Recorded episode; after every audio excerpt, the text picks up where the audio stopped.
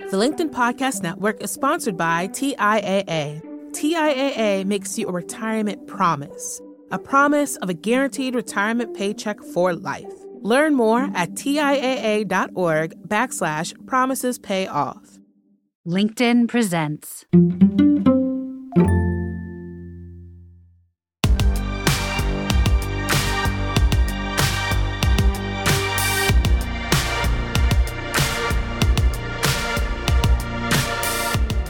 Welcome to the Big Technology Podcast, a show for cool-headed, nuanced conversation of the tech world and beyond.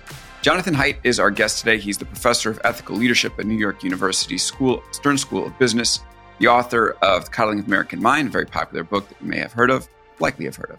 And he wrote a terrific story in The Atlantic called Why the Past 10 Years of American Life Have Been Uniquely Stupid. We're going to get into that and much more as we discuss the role of social media in our society and how much it's contributed to how bad things have gotten.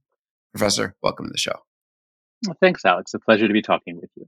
Great having you here. Let's start with this Google Doc that you put together. It's called Social Media and Political Dysfunction, and it's pretty fascinating how it has some arguments for why social media has been bad, and then some arguments for maybe the role of it as being overblown. So, can you tell us a little bit about the origination of this document and um, sort of yeah, how it came to life and, and what you learned from it. Sure. So I'm a social scientist and I have this naive belief that if we just do the right experiments and studies and gather all the data, we can figure out what things will lead to the best outcomes. And this is something that has, I guess, been a uh, been thought by many people, particularly on the left, for the last 300 years, and it actually doesn't have a very good track record. And the reason is because um, we all suffer from confirmation bias. We all are very good at finding evidence to believe whatever we want to believe. And so what I found is when I get into a debate, you know, my natural impulse is to just say why I'm right and find evidence why I'm right. But I, am a great fan of John Stuart Mill, who said, He who knows only his own side of the case knows little of that. Okay, this is a very roundabout way of saying I found that the best way to actually make any progress on something is you try to get all the evidence on on all sides and you invite people in who are your critics and you cite your critics. And i guess this is a very uh, you know jewish or talmudic way of thinking. It's you know you actually um, uh, you know you canonize the the the, the whole argument both sides of it. So anyway i did this first for the debate around whether social media is harmful to teen mental health and i hope we'll talk about that one later. Uh, i started that one in january of 2019 soon after the coddling the american mind came out. Um, and I was focused on is you know is social media the cause of the collapse in teen mental health that began in 2013. Um, and then more recently, as I've been turning my attention to whether social media is behind the collapse of democracies, or I should say the decline of d- democratic efficiency and quality around the world. Um, so I started collecting um, evidence there. I teamed up with a, a, a, sociologist named Chris Bail, and we've been collecting all of the um, evidence there. And uh, so it's been getting some some press because um, uh, it's I mean it's actually really interesting what what you see when you go through it. Uh, it's now like 120 pages long. It's long. More. Yeah. Um, but the cool thing about it is that you know is that I began with the question: Is social media destroying democracy? Well, how do you operationalize that? How do you measure that? And it turns out that you can break it down into seven, at least seven different questions for which there is a lot of data. So it's things like is social media creating echo chambers? Is it fomenting political violence? Um, you know, do nasty, angry content, uh, uh, uh, tweets, posts, do those go further? So that's what the document is trying to do: is, is collect all the evidence on seven different questions. Right, and so there's there's studies that show yes, you know, it is uh, responsible for a lot of these ills, and some of the studies that show okay, maybe not. Um, and you got you come to the conclusion, and maybe you can correct me if I'm wrong on this one, but you you took a look at the available evidence and you came to the conclusion that um, the past 10 years of, of, American life, which we know has has been you know fairly ridiculous, is largely in you know uh, downstream of some of the things that we've seen in social media. So, can you talk a little bit about your journey of reading through these papers, the pro and the con, and then coming to your conclusion that you did in that Atlantic story? Yeah, sure. So it's interesting. Yeah, you said is downstream from. That's actually a good phrase. Um, you know, there's um, uh, you know a lot of people talk about the way politics is downstream from culture. You know, culture will cause things to happen in politics, but there's a growing recognition that uh, politics and culture, especially culture, are both downstream from technology. Hmm. And it's already very well established in political science research that cable TV had a huge impact on our culture and our politics because you go from broadcasting, where there were three networks, temporary period of a few decades, everyone's got the same message, everyone is on the same page. When you get cable TV, and especially like Fox News in the 90s, you get narrowcasting. So we all understand that that had a huge change on our information ecosystem. Now the question is, what happens when we go from narrowcasting of cable TV, you know, hundreds of stations uh, uh, um, aimed at tar- at sub audiences, when we go from that to microcasting, uh, which is you know millions and millions of, of individuals broadcast, well, putting out stuff on Twitter and Facebook, and Instagram. Um, and so everybody kind of agrees that, yeah, this has big effects, but the research community has had trouble coming to any conclusion. Now, this is typical. Um, is tel- does television promote more violence? It's taken us decades to figure that one out. And actually, I don't even know the answer because you know the studies were all over the place, and that's not my field. I haven't reviewed that. My fear was that we were going to do the same thing with social media. Um, Mark Zuckerberg repeatedly cites two studies um, to say no, there's no problem because you know, look, the most uh, the most polarized people are actually the elderly, and they and they they take they watch cable TV and they don't consume. Uh, they, you know, they're not that much on Facebook. So he cites that one study, and then there's another one he cites about um, how polarization has gone up in some countries and down in others. So Zuckerberg himself always citing these two studies by a team of researchers at Stanford. Um, and I found this a little frustrating because there are a lot of studies out there. And so again, I, when you put them all together, well, here, let's just go through it. I would invite listeners to go to um, jonathanhaidt.com slash social media. I put all my papers, everything I've done on that one page. And if you then click on the thing that says social media and mental health, a collaborative review, uh, you can then scroll down, you look at the table of contents, and we have it organized, as I said, into seven questions. So I'll just I'll just read them here and then we'll dive into one of them. So first question, is there an association between social media use Oh, wait. Uh, I'm sorry. Uh, I'm on the wrong Google Doc. I got so many of them now. Okay, hold, let me change that. Um, I need to be on the one that says, oh, social media and political dysfunction, a collaborative. review. That's the one that we're talking yep. about here. Okay. Yeah. So, so now we scroll down uh, to the table of contents. Uh, question one Does social media make people more angry or affectively polarized? That is, does it make people hate the other side more? Um, does social media create echo chambers? That's number two. Number three is Does social media amplify posts that are more emotional, inflammatory, or false? Question four Does social media increase the probability of violence? Question five Does social media enable foreign governments to increase political dysfunction in the United States and other democracies? Question six Does social media decrease trust? Question seven Does social media strengthen populist movements? So, in each of those seven questions, Chris and I have organized the studies into those that, that indicate the answer is yes, there's a problem, or no, there's no problem. Um, and, and also sometimes they're mixed studies. And what I want to point out here is that there are is that for any question in the social sciences, you have to operationalize it in a particular way. You have to define what are we, you know, what's the thing we're measuring that we think is causative, causal, and then what's the thing we're measuring that we think is the result. So there's a lot of decisions that go into that. So let's dive into just one, uh, which is echo chambers. This is the one that mm-hmm. Facebook mostly talks about. Um, so there are a number of studies showing that actually, if you look at the average Facebook user and you say, is Facebook taking this user and putting them in an echo chamber where they only hear one thing? Or is Facebook exposing them actually to far more than they would ever get if they weren't on Facebook, if they just watch TV? And Facebook is right that the average Facebook user actually is exposed to more stuff. More stuff crosses their eyeballs than if they weren't on Facebook. And that was surprising so Facebook, to you. Well, not necessarily. Well, okay, it's it's it's.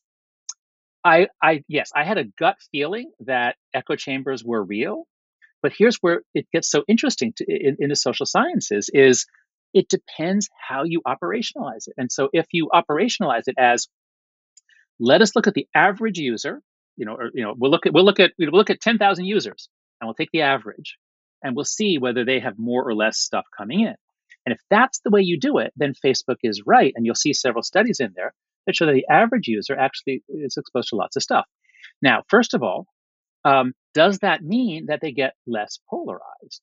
And as several writers have pointed out, including Zeynep Tufekci, Um, I hope I'm pronouncing her name right.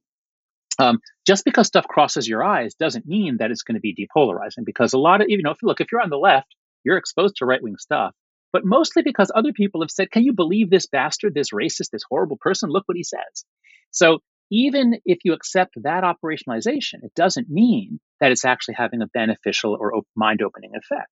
But, and here's the really cool thing when you look at the studies closely, what you see is that there are multiple operationalizations in the in the pool of studies. And one way of operationalizing it is, well, what about extremists? What happens if you're already far on the left or far on the right? And then you go on Facebook or Twitter, or other social media platforms. And there, the answer is yes.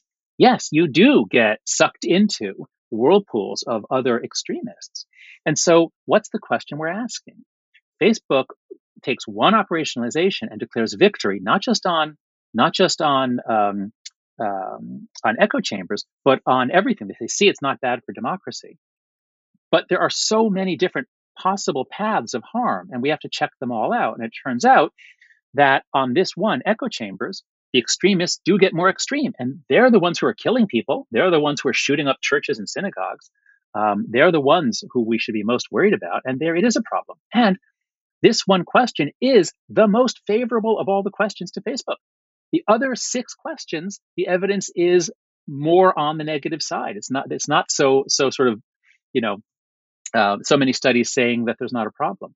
So the good thing about a document like this is it gets you out of the the ridiculous state that we're in otherwise, which is, well, wait, but I, I heard there was a study debunking that. Oh yeah, well, no, no, I heard that there was a study proving it. Like, no, there's thousands of studies. You have to look at them in a holistic way to make sense of what's happening. Right. Okay. And so, so um, now that we spent some time like talking about the process and stuff like that, can you can you just like in as briefly as possible talk about like in your view what is the stupid that we've been living in in the past decade and then why exactly is social media responsible for that so the stupid yeah thank you for giving me the chance to really clarify that some people told me i shouldn't use the word stupid in the title because it seems insulting so let me I thought clear. it was a great headline. Yeah, but sorry, go ahead. yeah, actually, the Atlantic, it wasn't my title. Yeah. The Atlantic A B tested it, and that's the one that won. Okay. So, um, Technology, uh, man yeah, technology. a lot of good things about it. A lot of powerful things about it. Yeah. Um, so Americans are getting smarter over the decades. IQ is rising in our country and around the world. It's not that Americans are getting stupid. Um, what I argued in this Atlantic essay was that we have this new thing called structural stupidity. Uh, and just as you can have structural racism, even if nobody is a racist, you can have structural stupidity, even if no one is stupid. And so we see this in universities. This is where, where I really got onto it um, I, I, entered, I started graduate school in 1987, and universities have always been like these walled gardens where you can entertain ideas, and it was actually good to be provocative. And our patron saint is Socrates, who said he was the gadfly of Athens. Now, of course, they put him to death for it eventually, uh, but it, we always valued people who questioned received wisdom. We thought that was a good thing to do. Um, but suddenly in 2014, 2015, we had this new thing happening where if you questioned received wisdom around sacred issues, especially race, gender, immigration, a few other topics, um, if you question received wisdom, the social consequences were so severe that you learned quickly not to question received wisdom. And then you would have just people saying and doing all kinds of stupid things. Um, uh, so I saw that in the academic world, um, just people failing to make the most basic social science observations about base rates, about other causal factors. And that started in 2015. It really hit us hard in 2015. We got really stupid and we implemented all these policies that backfire and we, we just keep using them. You know, mandatory diversity training, um, uh, you know, all these, all these things we did in response to protesters that don't work or that make things worse. Um, and then around 2017, 2018, this, these ideas leaked out from, from universities into journalism, a bunch of other areas. Um, in part because you guys hire people from our elite universities. They bring these bad ideas with them. But what they're really bringing with them is that a small number of young people use social media not to make arguments, not to respond to arguments, but to destroy anyone who contradicts their sacred values. And that's what makes a group stupid. If journalists refuse to cover the other side, and you hear this among young journalists, why should we give a platform to the other side? I'm not going to interview people on both sides of this question. Uh, then journalists get stupid. And so that's what I meant by structural stupidity. And now, why is social media responsible for this structural stupidity? I mean, the the oh, because yeah. Well, okay, go ahead, and then we can talk yeah. about it. I mean, you know, look if if we lived in a place where people could just literally stab you with a knife if you said anything wrong, we'd all be walking on eggshells, and we wouldn't ever want to offend. And, and but we don't live in that world. If somebody stabs you with a knife, then they'll, they're going to go to jail. So that's not an issue. Um, but having your relationship ruined or damaged, uh, being publicly shamed or called names, um, is really scary for people. Um, uh, the Romans observed that people were often less afraid of death than they were of social uh, of, of, of, social slandering and social ruination. Uh, and so, what Twitter in particular, Twitter's the worst here, but it's it's also on Facebook and Slack and other channels. Um, what Twitter did is it essentially gave everybody a dart gun where anybody could shoot a dart into anyone else. Like imagine if you literally, like if I were to question anything about police violence or the gender gap in pay or anything, if I were to question that instantly, I would get shot with 20 darts, like physical darts penetrating my flesh, like really, really hurt. Um, I'd be very careful what I said about any of those topics. And that's, I'm arguing, that's what happened. Social media gave everybody a dart gun. And as a result, because most people don't want to shoot anybody, but the far left, the far right, trolls, a few groups of people shoot moderates in their institutions and they shoot the leaders of the institutions. So that's why we've seen, we keep saying, why don't the university presidents stand up for academic values? And they rarely do. Why is that? Because they get shot full of darts. Right. And uh, I thought something that was interesting in your story was talking about like who's actually, uh, you know, the ones that are sharing on social media. I think this is, yeah, this is the right step from your story. Uh, mm-hmm. Let's see. Um, who's using, who's using what you call, you know, these dark guns? Let's see. The furthest to the right, known as devoted conservatives, comprised 6% of the US population. The group furthest to the left, the progressive activists, comprised 8% of the population. The, prog- the progressive act- activists were by far the most prolific group on social media. 7 70% had shared political content over the previous year. The devoted, devoted conservatives followed at 56%. So, so talk about like who's actually shaping the conversation. And, and by the way, like before we, well, why don't, why don't you go ahead and then, then I'll ask my follow up on that. Sure. Yeah. So, um, most people what i've what i've seen throughout this i got i began getting involved in this issues when campuses started going crazy in 2014 2015 most people are reasonable decent don't want to hurt anyone. Most students want to learn. Um, the problem is that um, is that a small number of people who who want to display their morality and want to change the world um, uh, use methods that they think will be effective, um, but that end up hurting people and backfiring for their cause. And so um, those numbers you gave, that was from the, the Hidden Tribe study by a British group, More in Common. They studied American electorate, also the British electorate. Um, what they found through cluster analysis is seven groups of people, and the, the one on the far right is that you know that's the the polite. They didn't say this, but you can see it in the report. They're authoritarians. They are the more narrow-minded. They are the more racist. They're the whitest of all the groups. So they are the second most politically active group. And if you ever cross the right, you're going to get death threats. It's very scary to cross that group on social media. Um, but the group furthest left, the progressive activists, that's the second whitest of all the groups. It's actually very interesting. This is mostly young white people um, who have a kind of politics in which, again, they don't learn to make arguments, they don't persuade, they attack and intimidate. Um, and and you know, and that there's a role for that, I suppose, in politics in the public square, but not in universities, not in newspapers and journalism. So it really, it's the, you know, the right has really no, I never, I've never met anyone on the far right practically in my life. Um, but in universities, there are a lot of people, the progressive activists, who um, are sort of given, what's the word, not free rein. Uh, people sort of um, are very careful around them. And it has a really chilling impact on what we say, and therefore it prevents us from doing our jobs. In fact, I'd like to cite an article I read uh, last year. Headline is The Man Who Built the Retweet. We handed a loaded weapon to a four year old. The button that ruined the internet and how to fix it by this guy, Alex Kantrowitz. That's right. Um, so, you know, so it's, and, and, this is one of the points of my article that I didn't know until I teamed up with Tobias Rose Stockwell, who, who's a, tech writer. Um, social media was not at all toxic in 2004, you know, with, when the Facebook came out and, and MySpace. And if you're sharing photos of your dog, there's no problem. Um, it really was the move to the news feed, and then especially the implementation of the retweet button, which became the share button, and then also the like button. But things just become much more engaging, algorithmicized, and viral. Uh, and that couldn't that didn't start till 2009 with the retweet button. So you you tell the story of, of this engineer, Chris Wetherell. Um, and you know they thought that they were giving more people voice, and he's a progressive. He thought this is going to be great for for you know for black people, for women, for all the groups that don't have voice. This really lets them get their voice out there. But what happens? They're exactly the groups that get swarmed and mobbed. They're exactly the groups um, that get most harassed. So, uh, so I think this hyperviral um, ch- these changes in architecture around 2009. That's what I focus in on. That's where I think the real problem is. Yeah, and I, I really like how how you put it. How we moved from connection to performance.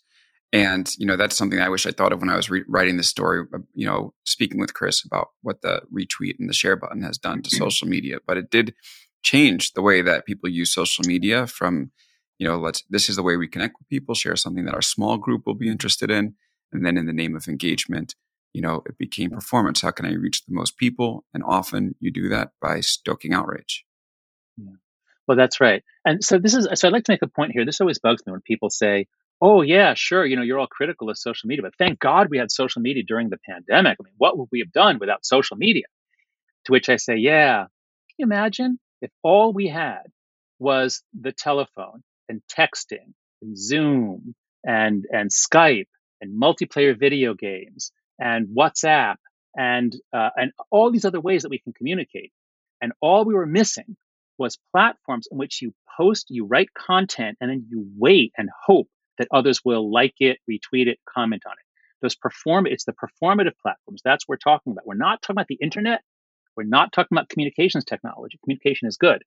We're talking about a small number of platforms where people do the labor, they create the content in exchange for prestige. That's what I think is is destroying a generation in terms of mental health. And that's what I think is most damaging to democracies. So let me see if I can sum up what, what the argument is here, really, is that social media is being used very effectively for outrage. And it's the people on the furthest, ex- most extreme parts of their parties that end up uh, being the ones that want to stoke the outrage the most, hence creating this kind of stupid moment in US politics where yep. we're being ruled by the extremes. Yep. That's right. Let me add two things to that. There are two other groups that use this very effectively. Uh, one is trolls, and these are men. They're almost always men. I've never heard of a female troll um, who enjoy harassing, burning things down, causing trouble. It's like the Joker in the Batman series. Right. So they're men who are extremely disagreeable. They get banned from platforms. Um, so each man used to just be able to be an asshole to a few, you know, dozen or hundred people a year. Now they can be an asshole to millions of people a year. And that just turns people off. It makes people shut up. It makes people leave. Uh, and the fourth group is Russian agents. The the Russian um, the Russians began what they called active measures against the U.S. sort of in the 1920s under Lenin, but with a big mm-hmm. increase in 1957 or 59. They authorized this program to really try to mess us up, divide us, make us hate each other. Um, so they used to have to send people over from Russia to do that. And beginning, uh, but once with social media, they were studying it. Obviously, this is not the Soviet Union anymore, but of course, Vladimir Putin is a KGB agent. We're his enemy. Um, so they they literally turn on the switch in 2013. And here I'm drawing on Renee DiResta's work. They turn on the switch in 2013 to really go live with their efforts to mess us up. This is before Trump declares his candidacy. Um, so social media has been a gift to America's enemies as well as to America's assholes. Oh, that's that's pretty nice. Maybe we'll put that that's on the, good. full quote. Yeah. So um, so then let, I have some questions to ask you about this. First of all, if we're if we're going real stupid, how do you explain the fact that um, that Joe Biden, who's as centrist as they come, you know, sort of a right leaning Democrat, um, is the president of the United States right now, and crushed Trump in the popular vote? Yeah, yeah, no, that's right. So this is exact. This is like I think one of the most important things, uh, one of the most important points in my Atlantic essay, which I think nobody has picked up on or commented on, is the asymmetry between the stupidity on the right and left. So if you're on the left, you see the stupidity of the Republican Party, and it is undeniable, and it is criminal, and it is beyond anything we've had in American history. I mean, they tried to steal an election. They stole a, a Supreme Court seat, you know, with McConnell. Um, the Republican Party is horrible. I hate them. I want them to fail over and over again. And I've been trying to help the Democrats since 2004 to do it. There is no contest here. The, the, Republican Party is the stupid party. They shoot their moderates. They don't have any more moderates other than Liz Cheney and a couple, you know, but they used to have more than three. And now they're down to whatever, just a couple. The Republican Party is a stupid party. No doubt about that. Uh, now, if you talk to conservatives, however, what you see is a big asymmetry that liberals don't get. It's not the Democratic Party that's stupid. The Democratic Party has moderates and the far left. And guess who wins? Usually the moderates. Hmm. So the Democratic Party is a functional party. They have debates. The moderates usually win. There's a big asymmetry. The stupidity on the left is the cultural left. The stupidity on the left is the progressive activists. And I'm not calling them stupid as people. I'm saying because they use intimidation rather than persuasion, they, the, the far left now in America, does not persuade people. It, it wins by intimidation. And you can do that. You can take over a school board. You can uh, take over a company. You can cause your company or your school or your school board to say all kinds of crazy things until election day.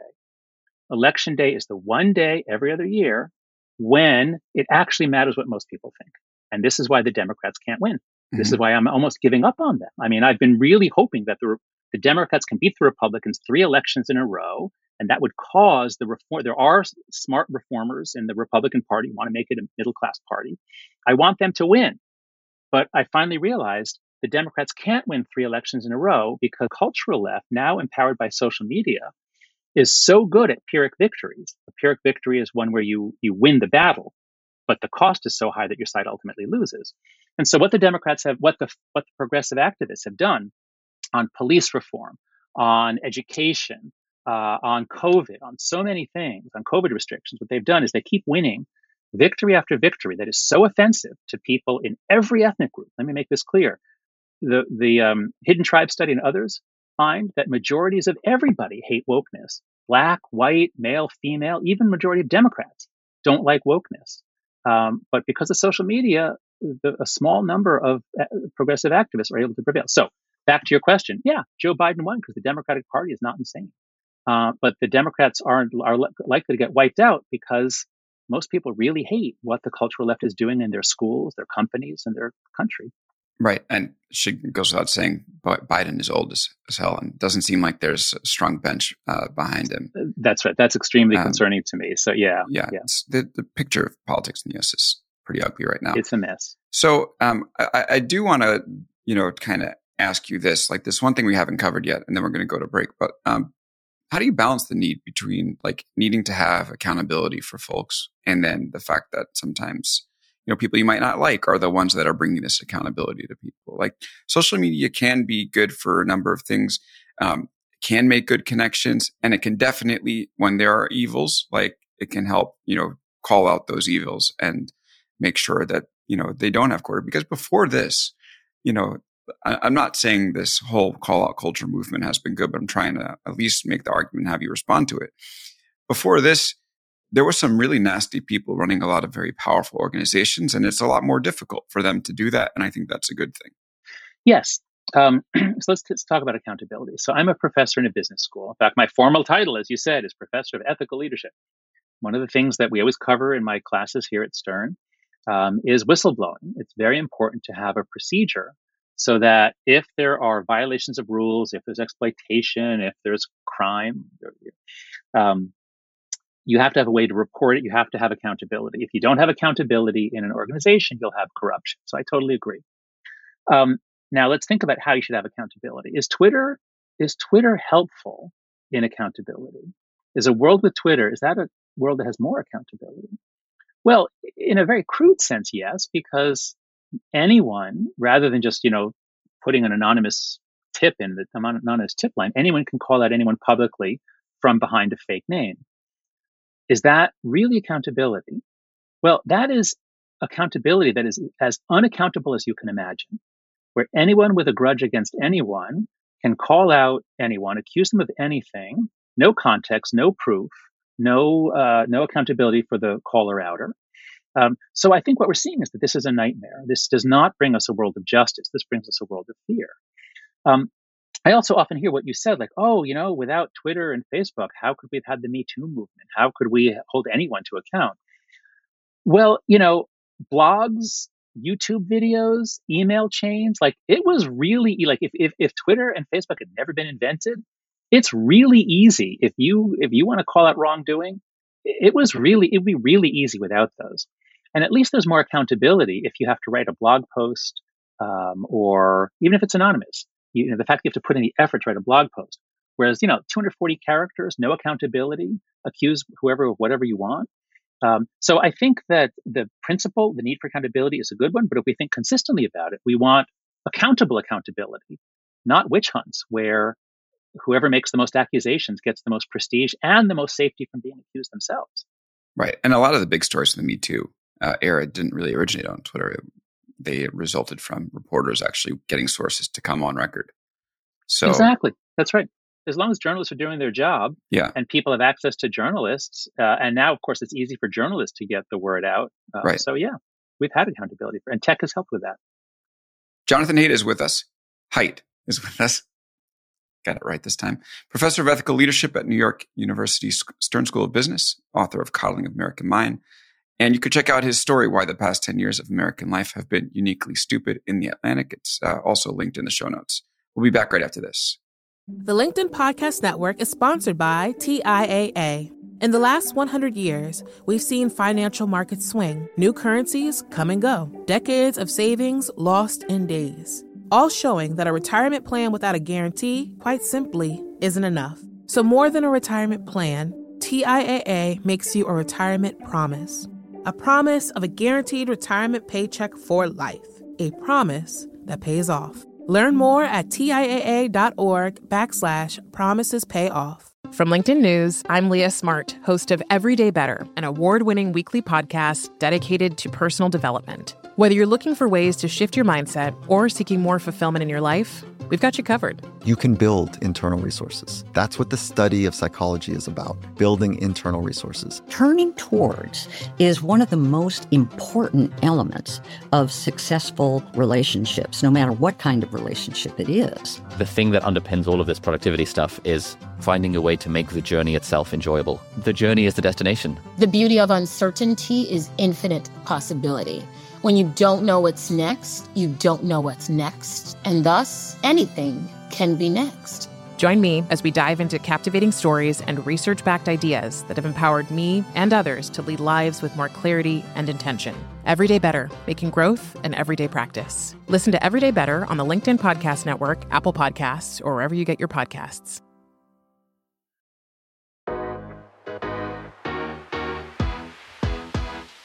And we're back here for the second half of Big Technology Podcast with Professor Jonathan Haidt.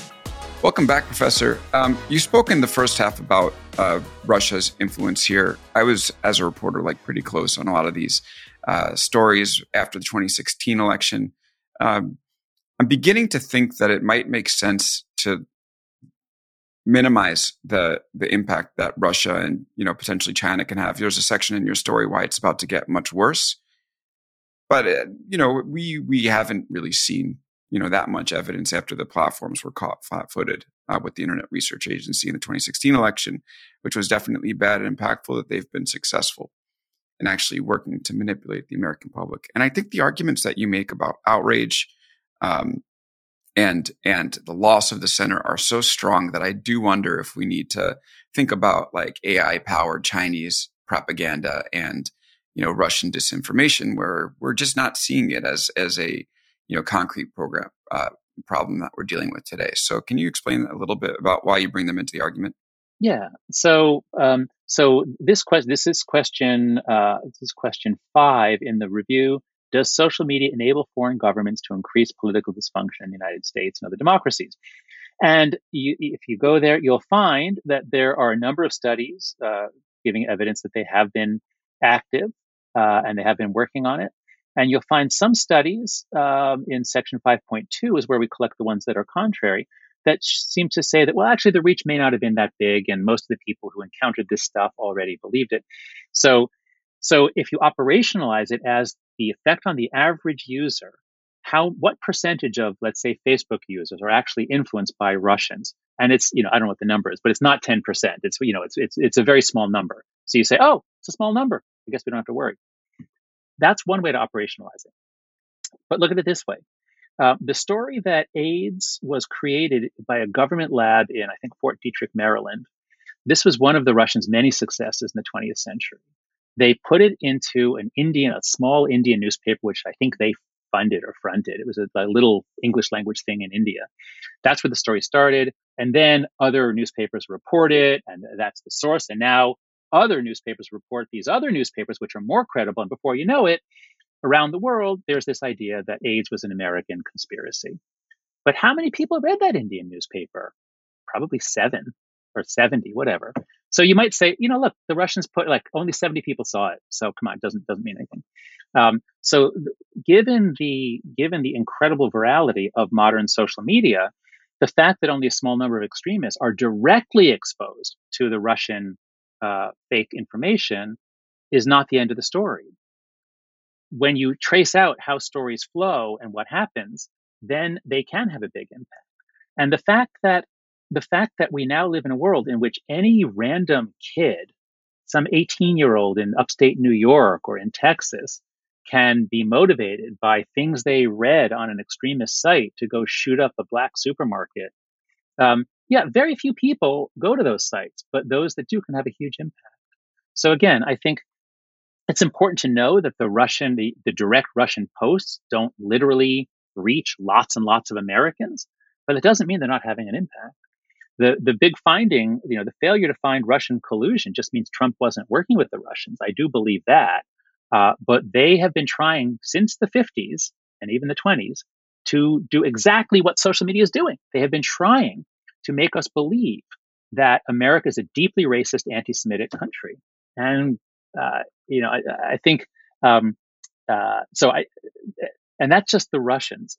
Uh, the Chinese have much more focused interests. Uh, of course, they uh, they want us to think well of China. They want to suppress anyone who criticizes China, uh, and they're probably in the long run a lot more competent and capable and persistent than the Russians. So I, I think it would be naive to conclude that there's not a major national security risk. Yeah, the risk is there. The question is, have the platforms done a good enough job at handling this? Because after the blow up with the Internet Research Agency, mm-hmm. like the ability to message, the ability to buy ads in the political campaign is far more restricted than it has been. Although I did read yeah, a story. No, yeah, there was a story yeah. recently that Mark Zuckerberg doesn't seem to care about this as much as he does virtual reality. So yeah, I read um, I read an ugly truth, that biography of Facebook. Right. Uh, I forget the name of the authors, but Sheera Frenkel and New York Times. Yes, Celia Kang. Yes. Yeah. Thank you. So I read that, and that covers that in great detail. And so if you imagine, if you imagine a major arm of Russian intelligence that is devoted to this full time with a lot of funding, and then you have this one office in Facebook uh, headed by a guy who seems, you know, very, uh, I, I, forget his name, but, you know, whatever the head of security was, he seems to be working very hard. And he's got a bunch of employees. Got a thousand. He's gone now, though. That's it. Yeah. Okay. He works All at right. Stanford. So, so, so it's kind of comical and sad if you see this dedicated branch of the Russian military and up again, and there, the defense is this guy and you know you know a few dozen what maybe it's a hundred I don't know how many people he has but they're working on lots of problems and this is not their top priority so no I I um you know yes of course they they took some easy steps but there is no way they can get a handle on this this has to be uh, and I think they call for this this has to be a sort of a government wide partnership between coordinated between the CIA, the FBI, NSA, Facebook, Google. They all have to be working together. And as far as I know, they're not. At least they're not working in a coordinated way. Right. But the question underlying a lot of this is whose responsibility is it? Is it the platform's responsibility or is it our responsibility? And I think Wait, that our like citizens is it us citizens' responsibility to not get hacked by the Chinese and Russians? No, I'm talking about like the, the broader discussion that we're having. Obviously, like you know, we alone, well, we we can we can practice good in OPSEC, you know, but we're kind of, kind of powerless when it comes to going up, you and I, against China or Russia. But I'm talking about this broad discussion of the ills of social media, what it's turning our society into. Oftentimes, this discussion leaves out the fact that you know there's a supply and a demand problem. That you know there are people who are responding to these incentives and pushing it as well. I'm I'm I'm curious from your perspective when you think about the problems with social media I mean, how much of this is on us to look inward and engage in healthier behaviors? I mean, it's kind of interesting even looking at it in contrast with the coddling of the American mind, where it's like, this is something that we are doing versus this is something that social media platforms are doing to us. I know social media was part of your, your book, but I'm curious mm-hmm. how you think about the balance. Yeah.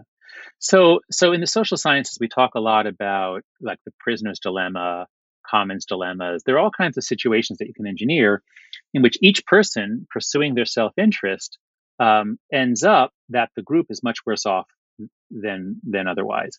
And so, you know, in the prisoner's dilemma, you know, if, if, if two prisoners committed a crime together, and if they they're caught, and if they both agree to keep quiet, then the DA can't get them on major charges. But the DA says to each one, if you turn evidence against the other one, I'll go easy on you. But if they both turn evidence, then you're both screwed. Um, and so it's very hard to get out of a prisoner's dilemma. Now, Commons dilemma is a prisoner's dilemma generalized to n people. N can be a million, it can be seven, whatever. So uh, the clearest case is Instagram for 10 year olds. Um, so no parent wants their 10 or 11 year old on Instagram. But yet, sixth graders, in my experience, both my kids, when they started sixth grade in New York City public schools, they said, Dad, everyone's on Instagram. Can I have an account? Now, how did that happen? Well, it's a Commons dilemma. Um, each kid says to his mother, Mom, um, everyone's on Instagram. I need to be on Instagram. Now, none of us want the kids on Instagram, but we don't want our kid cut off. So this is a trap that they've set for us, and they know about, and um, um, and they won't do anything about it because if they do, if they do keep kids off below 13, then the kids will just go to TikTok. So you know, I understand why Instagram doesn't do much about underage use, um, but it's a trap. And so, uh, no, I don't put this on the parents or on the kids. Uh, the platforms have set a trap. Uh, all most of the kids are falling into it with disastrous results for their mental health. This is on the platforms, and the platforms, because of the competition between platforms, can't solve it. So the way, the classic way that economists tell us to solve these dilemmas is with government regulation. So I'm a big fan. Um, Senator Bennet of Colorado has a bill uh, to actually have a new regulator of social media. Um, when radio and television came in in the 20th century, we had no way of dealing with them. And so we created new agencies, the FCC, for example.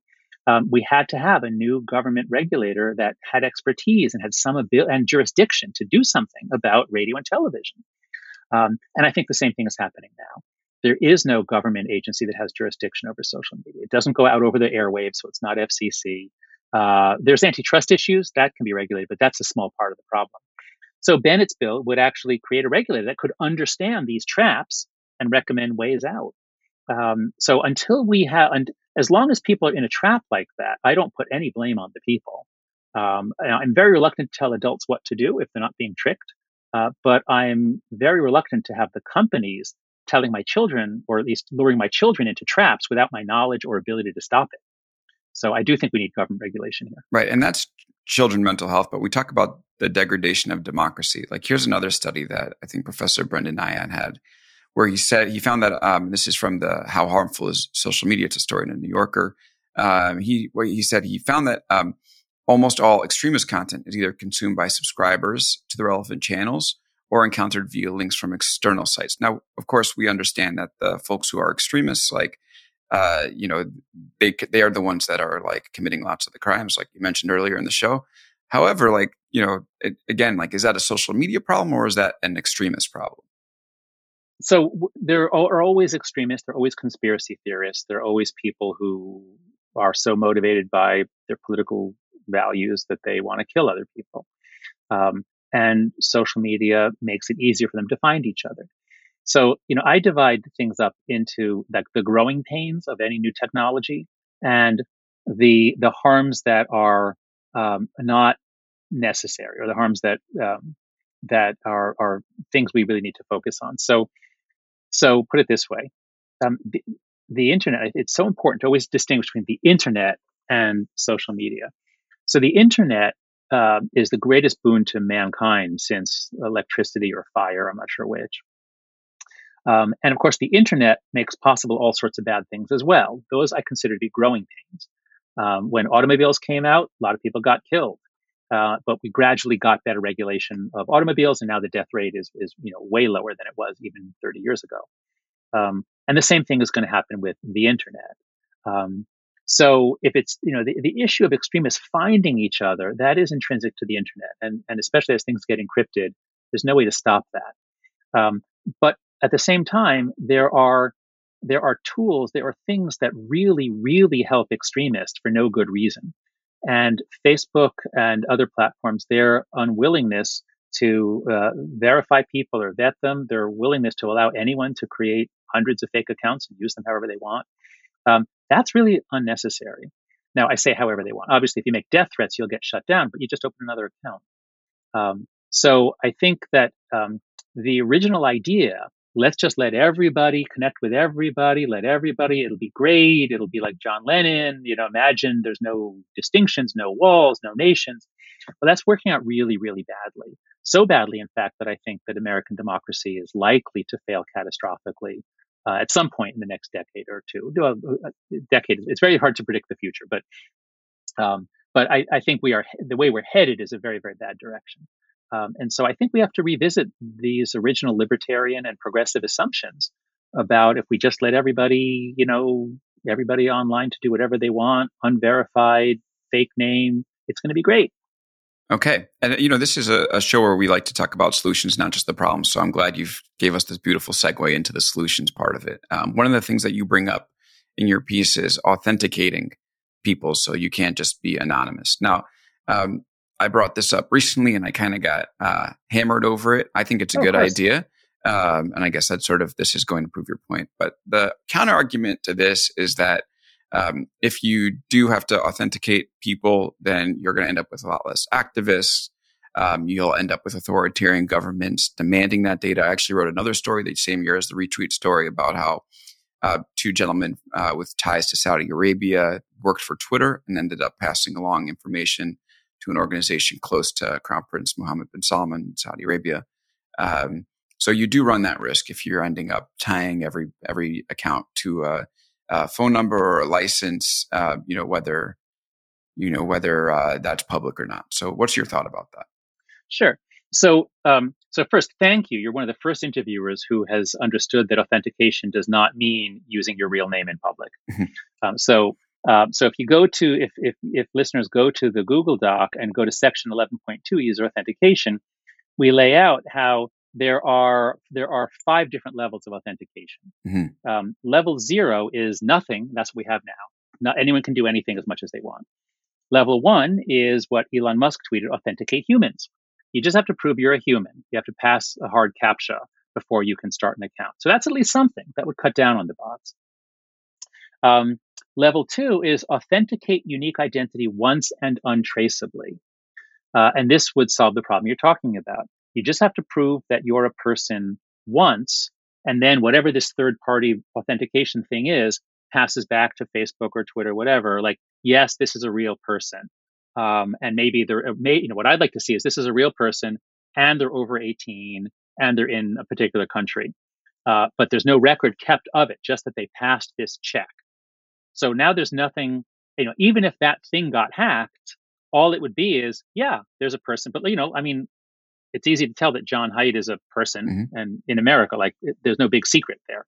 So, um, so level two uh, authentication would be so much better than what we have now. And we have examples here, humanid.org and WorldCoin. So there are multiple, look, the tech industry is brilliant uh, they come up with a lot of different ways to solve these problems. And so humanid.org and WorldCoin, those are two that would work for level two authentication. Um, now, level three authentication is what you're talking, what you're concerned about. This is where you have authentication uh, by a third party who keeps the information. Um, and so that I understand could cause problems. And so I'm not, I'm suggesting that we look into this. I'm not saying that the federal government should mandate level three for any platform that gets Section 230 protection. But I would like us to consider that the federal government mandate that if you want the benefit of level of you want the benefit of section 230 protection and this incredible freedom from lawsuits that only you and the gun lobby have because of lobbying mm-hmm. you want that you have some minimal responsibilities to keep off bots russian agents and children um, and so i think level two authentication it wouldn't solve the problem but it would make it a lot better what do you think about that I like that. I think that's actually a much more you're nuanced get, solution. You're going to get creamed for saying you liked it, but thank you. No, I think it's look.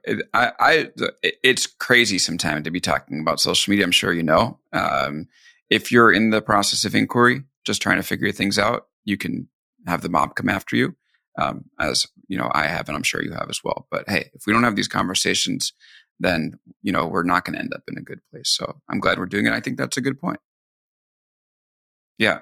All right, let's talk about one last thing before we go, which is virality. Uh, you know, it, I, I, you may or may not have mentioned this in your story, but um, you obviously cited the retweet story.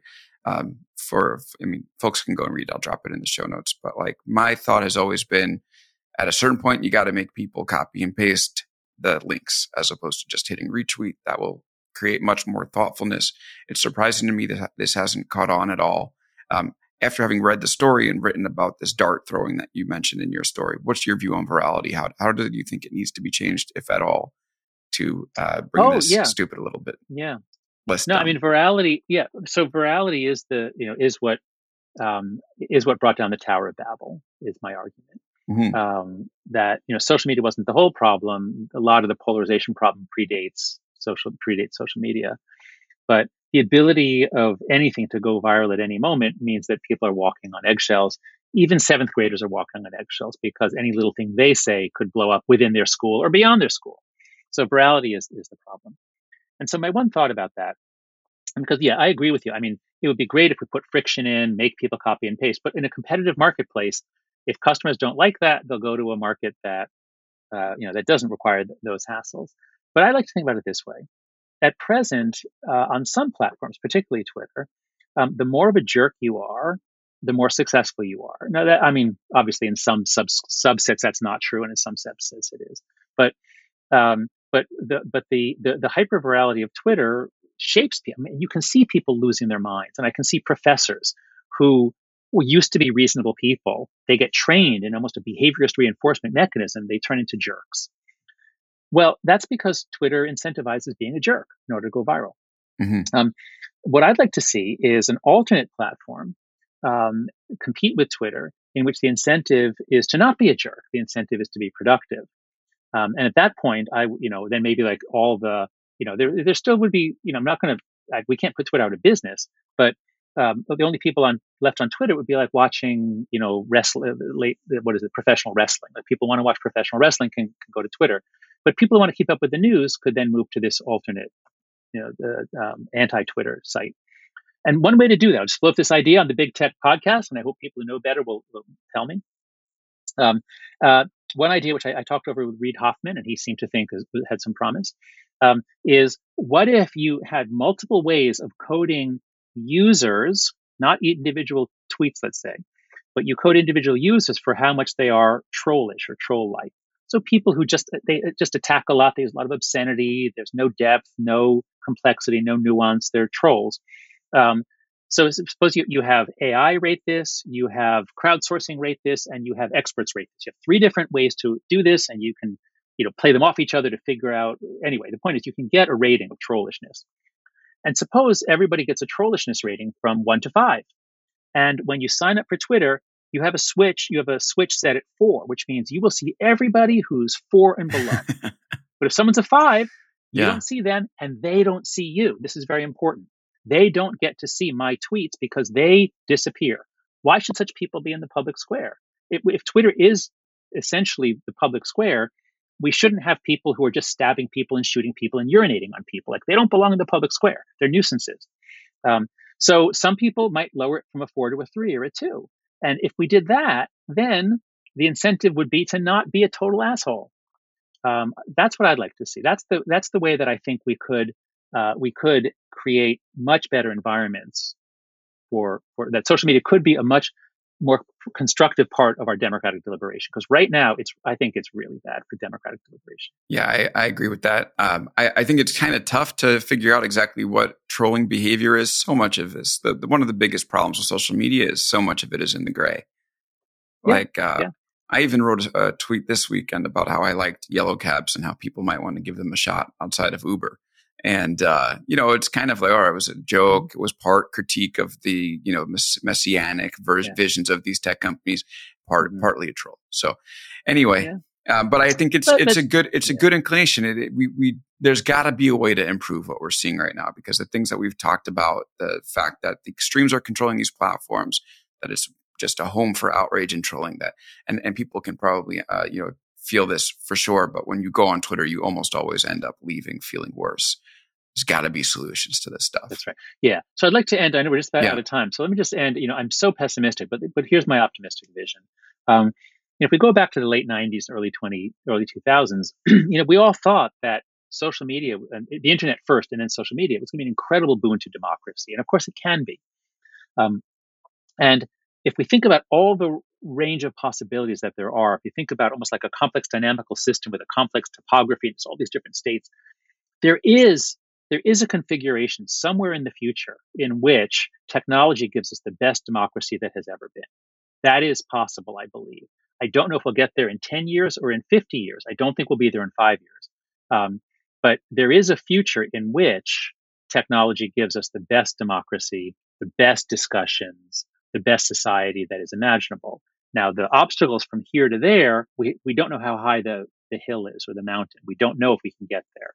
Um, but that's my hope that the tech community, which is so creative and so brilliant, um, that's my hope that more of them will put their minds to that long-term vision of uh, how can tech give a, give us the best democracy that has ever been, rather than what might happen is um, uh, pulling the rug out from under us and mm-hmm. having American democracy collapse. Yeah, I hope so too. And I can say that, you know, speaking with the listeners uh, to this show, uh, the people who read big technology, the folks at the tech companies that I speak with, there's a lot of positive intent. And one of the things I try to remind people who listen or read is that we're really in the early innings here. I mean, Facebook's yeah. 20 years old. Yeah. Um, the internet's going to be with us for a long time. But I, like, like you mentioned, I hope we go in, in, in the good direction versus the bad. And um, I'm optimistic too. I think we'll get there. It's just this is the you know what what happened after the printing press, right? Thirty Years War. Yeah. So are we in that? Uh, Hundred Years War, I think. I can't remember which was which, but it's yeah, it's going to be more, like maybe more than thirty years. Yeah. yeah. Are we in there, or, or well, the nice thing about yeah. technology is the cycles move faster. So hopefully, that's the optimistic note we, we leave on is that Good the point. cycle moves faster. Professor, thanks so much for joining us. Do you can you want to shout out that URL that people can go to one more time, just so uh, they're able to peruse and read all this stuff? Yes all of my writings, uh, my uh, my Google Docs, all of that is available at Jonathan Haidt. That's H A I D T uh, dot com slash social media. Okay, great. Well, Professor Jonathan Haidt, thank you so much for joining us here on Big Technology Podcast. Thank you, Alex. Thanks everybody for listening. Thank you, Nick Glotney, for turning the audio around, doing the editing, making this sound great. Appreciate you. Thank you, LinkedIn, for having me as part of your podcast network. And thanks to all of you, the listeners. Appreciate you coming back week after week. Stay tuned. Next week, we'll be back with another show with a tech insider or outside agitator. Thanks again, and we'll see you next time on Big Technology Podcast.